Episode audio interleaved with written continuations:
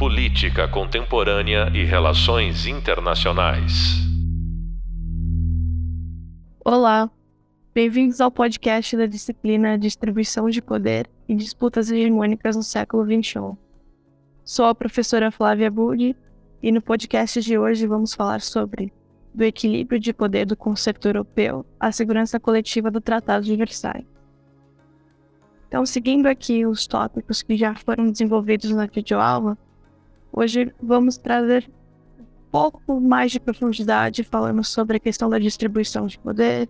as ideias de equilíbrio, como o sistema internacional se organizou ao longo do tempo.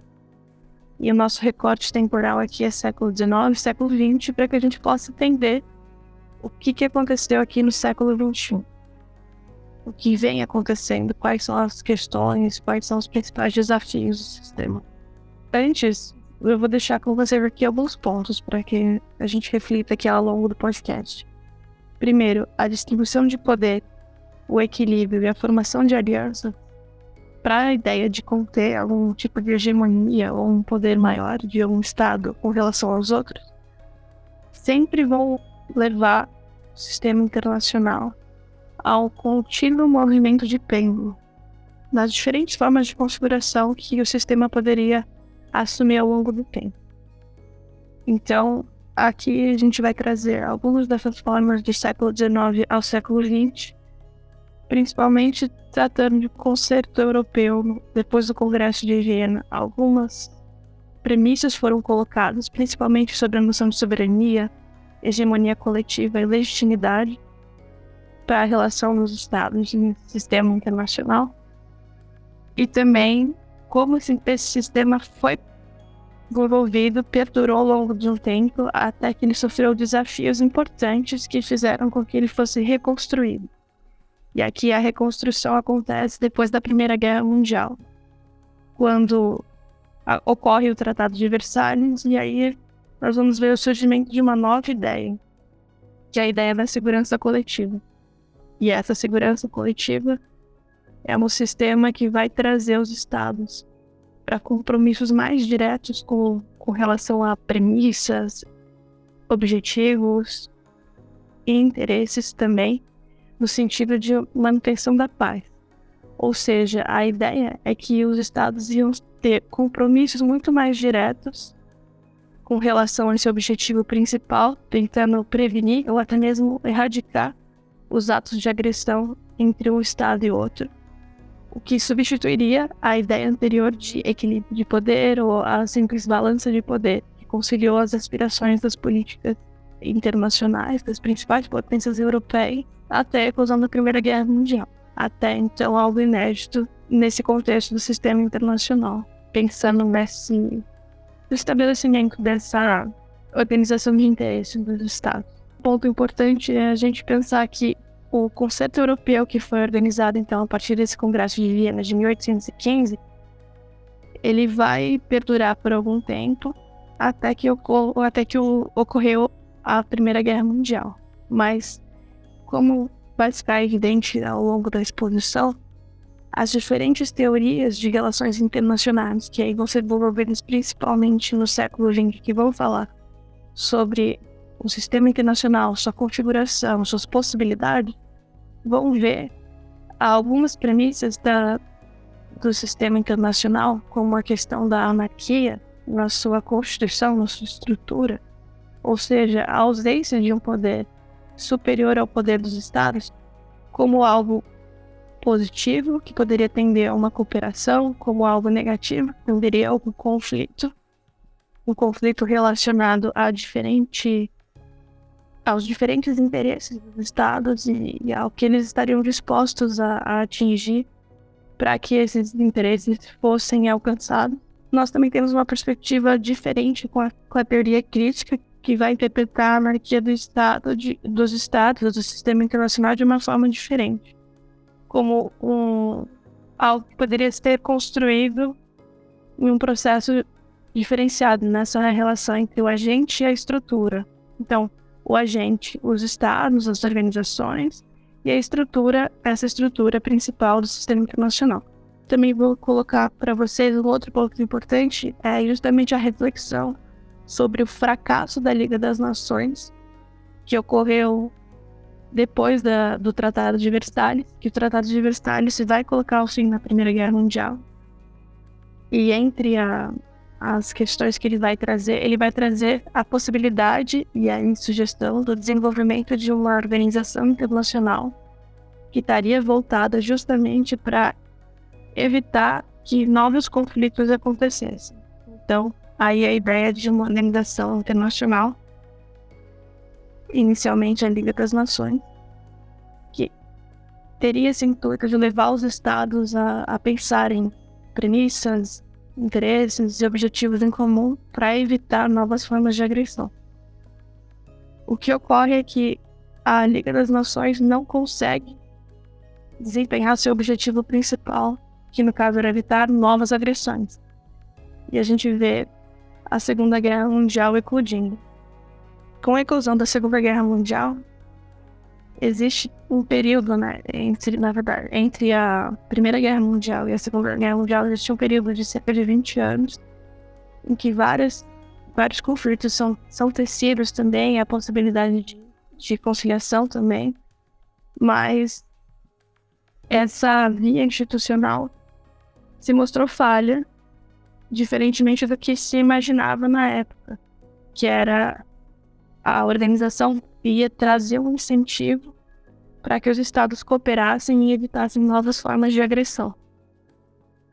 Ah, então, a instituição é, dessa Liga das Nações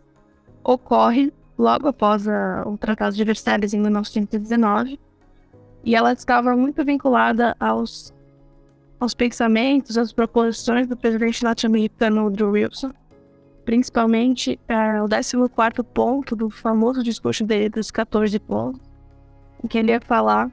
sobre o, o surgimento, a elaboração de uma organização das nações por acordos específicos, com o intuito de proporcionar garantias mútuas, é, de independência política, integridade territorial e evitar os novos conflitos, impedir as guerras e trazer a paz para as nações e para o sistema internacional. Só que a instituição e a implementação dessa Liga das Nações, algo que parecia muito interessante no plano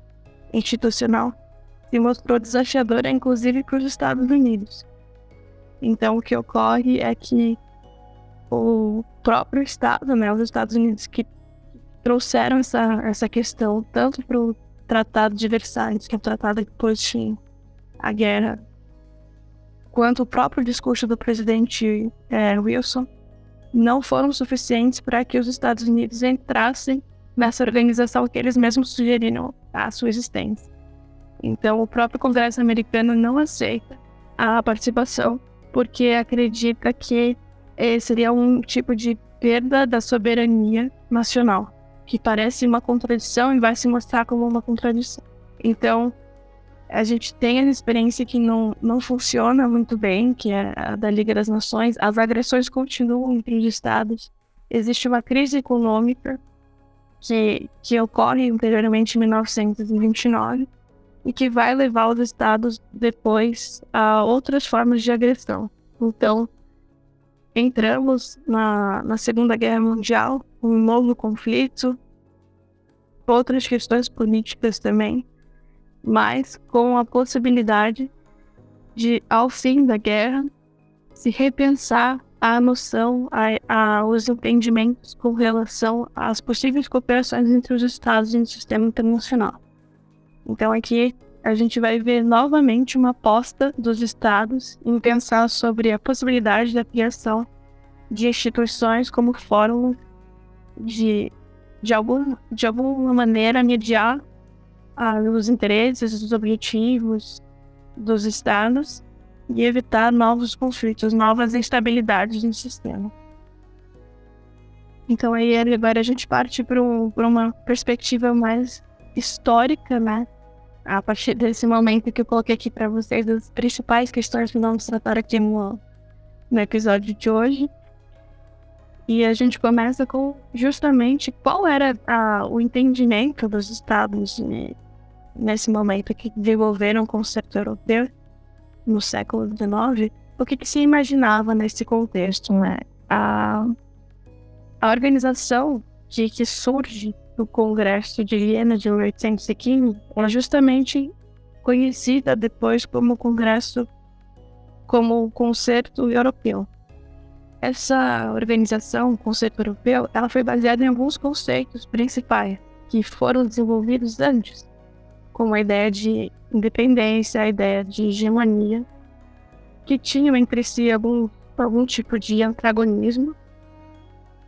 E tinham principalmente é, a finalidade de pensar como que os estados conseguiriam ser conduzidos a um equilíbrio de poder que mantivesse o status quo, ou seja, a, a configuração evitasse conflitos na Europa, impedindo o surgimento de um império hegemônico. Por quê? Aqui a gente já tinha observado algumas experiências de estados, como a França, que tiveram Napoleão à frente, e uma série de políticas hegemônicas de anexação de território. E existia entre os, os demais, as demais potências da época, as potências europeias, principalmente a Grã-Bretanha, a Rússia, a Prússia, que depois vai se tornar e uma preocupação, né? a França agora depois da, da queda do Napoleão, uma preocupação lidar com essa possível, com esse possível surgimento de um poder hegemônico, então de um império hegemônico. A ideia de independência dos estados, ela já vinha antes da liberdade, do pensamento sobre a liberdade de ação interna e externa, que tinha sido considerada válida e tinha sido garantida aos estados, pelo menos de maneira gradual, passando pelo Tratado de Utrecht e seguindo para o Congresso de Viena, onde as entidades soberanas é, os estados, né, eles foram vistos como uma autoridade superior sobre a qual nenhum outro poder externo poderia intervir. Então, eles teriam a autoridade de regular suas próprias ações em seus territórios. E eles reconheciam de maneira mútua a existência dos outros estados e passavam a desenvolver certas relações entre si. Aqui a gente tem a ideia de hegemonia, a hegemonia que era vista como uma ameaça inicialmente, como a gente já comentou aqui, a questão do Napoleão, ou mesmo do governo do Habsburgo, a noção de que o surgimento de uma hegemonia conduziria a um desequilíbrio, e esse desequilíbrio outras formas de agressão. Mas essa ideia de uma hegemonia como uma ameaça passou a ser alterada ao longo do tempo, porque justamente a hegemonia foi concebida como um fator importante para a manutenção do que poderia ser um equilíbrio de poder uma vez que esse equilíbrio poderia ser exercido de forma hegemônica, mais compartilhada. E aí, desse jeito, surge é, a possibilidade de pensar numa hegemonia coletiva, ou seja, uma série de estados. Aqui, no caso, a gente tem as, as principais potências que eu já mencionei, como a França, a Rússia, a Prússia, a Áustria-Hungria e a França, pensando em formas de atuar de forma conjunta para evitar o surgimento de uma nação hegemônica, mas também para conseguir uma coalizão que neutralizasse qualquer tipo de agressão que viesse a ocorrer nesse sistema. E aí, de fato, esse sistema, essa administração desse conceito, ela foi conduzida de forma coletiva por essas cinco grandes potências da época com esse objetivo mesmo de preservar a paz e o equilíbrio e trazer essas potências à compreensão de algumas questões e dos seus limites, dos seus interesses próprios. E um grande desafio para essa sociedade que foi desenvolvida aí, essa sociedade de estados na Europa, foi justamente a possibilidade de surgimento espontâneo novas anos de mundo. Então a França, como eu mencionei anteriormente, é, a França do século XVII, com a influência da política do Richelieu,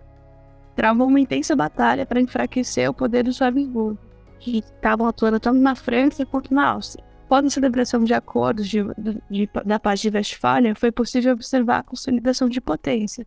Outras potências, como a Holanda, que eram orientadas também por um poder marítimo e comercial, e que, de alguma forma, ampliavam as tensões entre a França e a Inglaterra uma característica importante desse momento do sistema é a possibilidade de pensar a não agressão ou então a harmonia dos interesses para que a agressão não acontecesse no contexto europeu. Mas o sistema passou por um ponto de inflexão muito importante que foi justamente a unificação da Itália e da Alemanha e um novo arranjo de poder ainda estável na Europa e que foi reestruturado a Alemanha, como a gente faz, e a Alemanha se projetou, na realidade, como uma espécie de líder nesse novo sistema de acordos que ia buscar o equilíbrio e a paz na Europa. Então, essa política alemã, inicialmente desenvolvida por Bismarck, ela acabou utilizando algumas rivalidades, divergências que já existiam entre os interesses das outras nações europeias, para criar uma imagem de que a Alemanha seria uma espécie de árbitro dos impasses que ocorriam no continente e que seria capaz de auxiliar na resolução de conflitos e preservar a unidade, é, tanto alemã quanto o equilíbrio de forças que já estava instaurado. Então, esse equilíbrio de forças que se instaurou entre 1871 e 1914, ele foi conquistado, ele foi desenvolvido através de uma força cada vez maior militar de cada nação, o desenvolvimento de uma simultânea corrida armamentista, uma corrida militar, principalmente entre a Grã-Bretanha e a Alemanha, pelo controle de tecnologias e contingentes navais. As potências europeias que instauraram esse conceito europeu depois passaram a reunir esforços no sentido de reconfigurar esse sistema. O Império Alemão, inicialmente a Prússia, mas a, a, depois o, o Império Alemão integrado e unificado, passou a ser visto como um, um Estado forte que candidato a uma hegemonia que poderia influenciar os interesses dos outros Estados. Ocorreu o surgimento de alianças defensivas contra esse Império Alemão. E o Império Alemão ele percebeu que a, a possível aliança entre a França, a Grã-Bretanha e a Rússia poderia ser uma ameaça à sua própria existência e se aliou ao Império Austro-Húngaro e ao Império Otomano. Então aqui a gente vai ver o, os principais desenvolvimentos que depois vão conduzir a outros conflitos, inevitavelmente a Primeira Guerra Mundial. Então já vai se reconfigurando o sistema, se reconfigurando as forças e o equilíbrio dele, no sentido de do desenvolvimento de duas alianças que pareciam ser dificilmente desarticuladas. Então, a Organização dos Estados, que vinha né, desde o Congresso de Viena, baseado nessa formulação de acordos constantes e regras libravam o poder, e construíam a ideia de uma hegemonia coletiva, que os Estados se uniam para seguir com alianças ocasionais e evitar o conflito entre um e outro, acabou sendo operada por uma espécie de bipolaridade que transformou esse sistema internacional em um sistema com alianças inflexíveis, que após diversas tensões e instabilidade alcançaram o que chegou, o que conhecemos agora como a Primeira Grande Guerra ou a Primeira Guerra Mundial. Quando os estados se reuniram para colocar o fim da Primeira Guerra Mundial através da celebração de um tratado de paz, as discussões foram polarizadas das mais diversas. Então, existia a possibilidade de pensar num acordo que considerasse a integração dos países, a integração, a reintegração dos países que foram, com aspas, vencidos, né? Como a Alemanha ao sistema internacional e qual seria essa forma de integração dela novamente. E também existia a, a possibilidade de se pensar em outras formas de organização para aquele sistema, pois o sistema que tinha sido desenvolvido em gênero já não mais era o suficiente para evitar as agressões. Então, após várias discussões nesse contexto da, da Conferência de Paris, em que foi elaborado o Tratado de Detalhes em 1919, as discussões principais traziam visões contrárias. Uma muito direcionada pelo presidente norte-americano Woodrow Wilson, buscava justamente essa ideia de um acordo assim, sem vencedor e que fosse aplicado alguns princípios de seus 14 pontos, principalmente no que diz respeito à reestruturação de regiões invadidas e a criação de uma ordem mundial, que depois tomou a forma da Liga das Nações, seria a organização que impedir a ocorrência de conflitos entre os países. A outra visão, contrária a essa, era de um estadista francês, Clemenceau, que, com o apoio da França e da Inglaterra, eles visavam reconstruir a Europa de uma forma que a Alemanha não pudesse mais ameaçar a estabilidade que teria sido criada em Versalhes. Então, com essas duas posições antagonistas, acabou sendo desenvolvido o, o Acordo de Paz, que foi um acordo importante por diversos aspectos, mas um aspecto central que eu vou trazer aqui para a reconfiguração do sistema internacional e para que a gente possa pensar sobre essa redistribuição do poder, a, a possibilidade de evitar conflitos, ou então se esse acordo realmente seria capaz de evitar os, os, novos, os novos conflitos, como vai ser questionado mais tarde, é a ideia de que essa política desenvolvida até então, essa política que o próprio Woodrow Wilson falava que era uma política fechada, ela seria uma política aberta, de diálogo entre as nações, para a resolução pacífica de possíveis conflitos, através dessa organização que é a Liga das Nações. Então, aqui existe essa transição, que é passado uma ideia de equilíbrio, a ideia de buscar uma harmonia de interesse apenas, algo que é muito compatível com aspectos da teoria realista das relações internacionais, que eu vou tratar aqui para frente. E caminha para uma ideia um pouco mais uh, idealista ou, ou liberal ou, ou, institucionalista, que é justamente a força que as organizações poderiam ter para evitar novos atos de agressão. E nessa força se forja a ideia de uma segurança coletiva, que ela vai ser baseada ela ia desenvolver um sistema que ia ter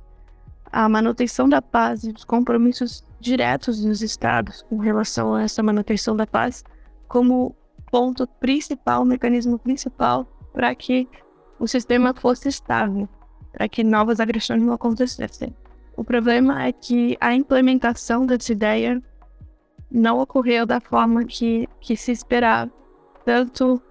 a esperança mesmo que foi colocada nessa instituição,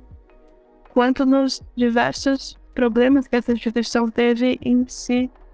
materializar, digamos assim. E essa, esse problema dela se materializar está relacionado a também a forma com que os estados entendiam aquela organização no momento, entendiam essa transição de uma ideia de harmonia de interesses para uma ideia de compromissos mais fixos e compromissos que poderiam levar o que nos Estados Unidos foi discutido no Congresso norte-americano mesmo como a ideia de uma perda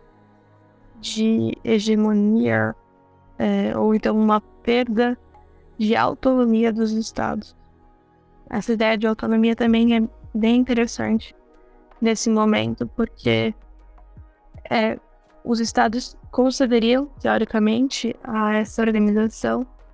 parte de sua autonomia para a resolução de conflitos. Então, como um fórum de discussão, que vários temas seriam colocados à mesa justamente para evitar novas, novos atos de agressão,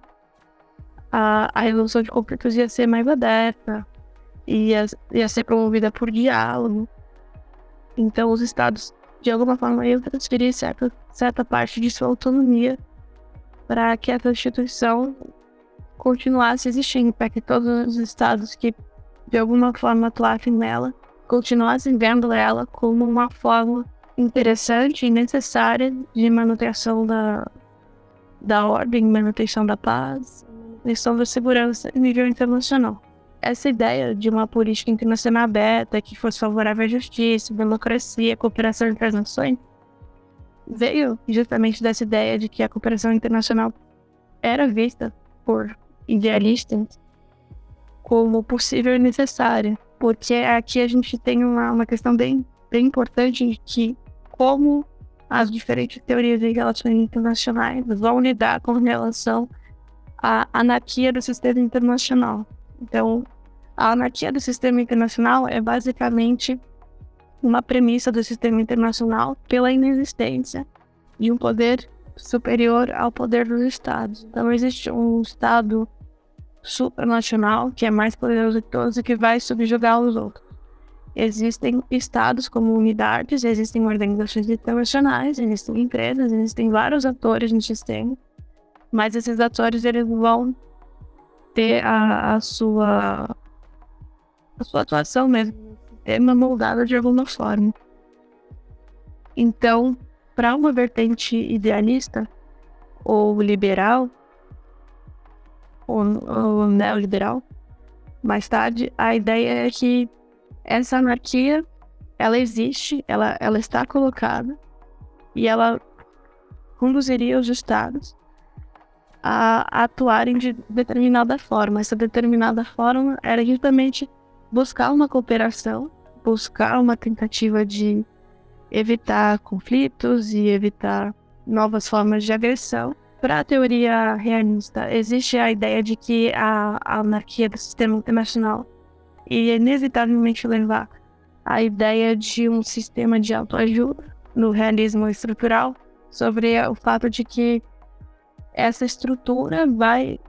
vai moldar o comportamento da, das entidades, que são os estados, dos atores, e vai fazer com que eles busquem seus interesses mais diretos.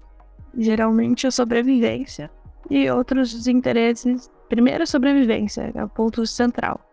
E depois da sobrevivência, outros interesses que o Estado tem. Então, aqui a anarquia conduziria a uma versão mais relacionada ao conflito, a, a uma certa impossibilidade de, de lidar com visões diferentes de forma não conflituosa e os conflitos seriam inevitáveis no sistema. E aqui a gente vê que nessa perspectiva idealista que ocorreu na, na conferência que está expressa no, tanto no Tratado de Versalhes quanto na própria ideologia da ação que levou ao desenvolvimento da Liga das Nações, é essa ideia de que essa cooperação seria possível. Então, a, a, anarquia aqui ela é vista como um ambiente possível para a cooperação, um ambiente possível para alcançar objetivos em comum, através, aí a diferença com relação a, uma das diferenças centrais com relação à teoria realista, através da criação de instituições. Para idealistas, é, liberais e neoliberais, as instituições são importantes para o desenvolvimento dessas ideias de cooperação e de entendimentos mais duradouros. Então, a Liga das Nações cumpriria essa função de forma importante, de conseguir fazer com que os estados se unissem, conversassem, evitassem novos conflitos e pudessem sempre alcançar uma solução que fosse pacífica, né? que evitasse essas agressões. Só que a instituição e a posterior implementação da Liga das Nações, que parecia demonstrar que a validação do que depois a gente vai entender como essa teoria idealista, é, mostrou na realidade a crise da mesmo, né? Pois trouxe essa dificuldade de colocar os estados abrindo mão de certa autonomia no sistema internacional, autonomia de atuação, porque ao haveria a uma organização internacional, uma instituição você se compromete com determinados princípios, valores, princípios éticos, que impediriam, por exemplo, uma agressão direta. Então, ocorre a crise da, da própria noção de, de líder das nações ou da própria ideia de instituição como um canal, como um veículo que seria é, de extrema importância para a não agressão. Então, a crise vai ser atribuída a alguns fatores, como a não participação dos Estados Unidos na Liga, como eu falei anteriormente, que vem do fato de que o Congresso americano alegou a perda de soberania nacional para não entrar na, na Liga, que o próprio presidente norte-americano levou como sugestão para o Tratado de Paz de Versalhes, então a gente percebe ali uma contradição também. A crise de 29, né, a crise econômica, que vai conduzir os governos de suas lideranças a repensarem e também questionarem o modelo liberal de comércio e a incapacidade da instituição de cumprir a sua principal função. Então, o que a gente vai perceber aqui no período entre guerra, um período que o Edward Carr vai chamar como 20 anos de crise, ocorre um declínio dessa noção de que as instituições teriam um caminho único, que as organizações teriam um caminho único, que só o diálogo aberto seria capaz de lidar com a, as aspirações de estados, a agressão de um ao outro. E esse, esse sonho, né, essa, esse projeto da Liga das Nações entrou em crise junto com alguns, algumas premissas justamente desse projeto idealista. E aí a segurança coletiva que foi colocada no, no sistema internacional após a Primeira Guerra Mundial e instaurava um sistema internacional que essa manutenção da paz era buscada através de compromissos ou mecanismos que iriam levar os estados a evitar as agressões entre si, foi também questionado. Então, o que, o que a gente vê? Uh, essa ideia, primeiro, de um equilíbrio de poder que foi muito recorrente até o século XIX. E, e no século XIX a gente vai ver que ela se configura de uma outra forma a partir do Congresso de Viena, de uma forma mais, mais direta de pensar sobre os interesses para manutenção de um status quo. É rompida, e quando ela é rompida, com a Primeira Guerra Mundial, uma nova forma de, de organização do sistema é proposta pela segurança coletiva, mas a, essa segurança coletiva, essa ideia de segurança coletiva, também não foi capaz de evitar novos conflitos. Então, de novo, o sistema precisa se reconfigurar. Então, essa malvada experiência da Liga das Nações em evitar o surgimento dos novos conflitos no período entre guerra e os traumas que foram causados pela Segunda Guerra Mundial trouxeram de novo a comunidade internacional, trouxeram de novo de Estado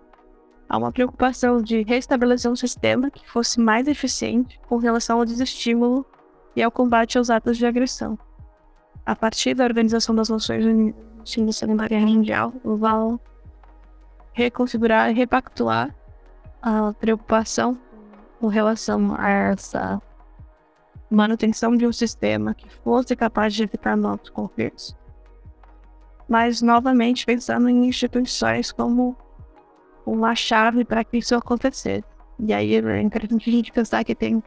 todo o desenvolvimento do Congresso, do Segurança das Nações Unidas, que vai lidar especificamente para essas questões de segurança e manutenção da paz, como uma resposta importante e, e o Conselho vai atuar em diversos momentos, apesar da crise institucional que ele vive atualmente. E vai ter um, um papel importante nesse pensamento de uma segurança coletiva. Então, aqui a gente faz um, um retrospecto da história para trazer um, pouco do que foi, do que foram as configurações, as tentativas de configuração do sistema internacional ao longo desses, desses últimos séculos como o sistema foi desenvolvido e como ele teve que se reestruturar. Então, ao longo do, desse podcast, nós falamos mais sobre essas tentativas de estruturar formas de equilíbrio junto ao sistema internacional entre os séculos XIX e XX. Primeiro o conceito europeu, depois essa diplomacia aberta, vertente institucional da Liga das Nações, ia prevenir o surgimento de conflitos e trazer os estados a relações cooperativas na manutenção de valores e princípios com o intuito de evitar novas agressões. Com a Segunda Guerra, ocorreu esse incentivo ao princípio da segurança coletiva e à organização internacional por meio da ONU, como eu acabei de dizer,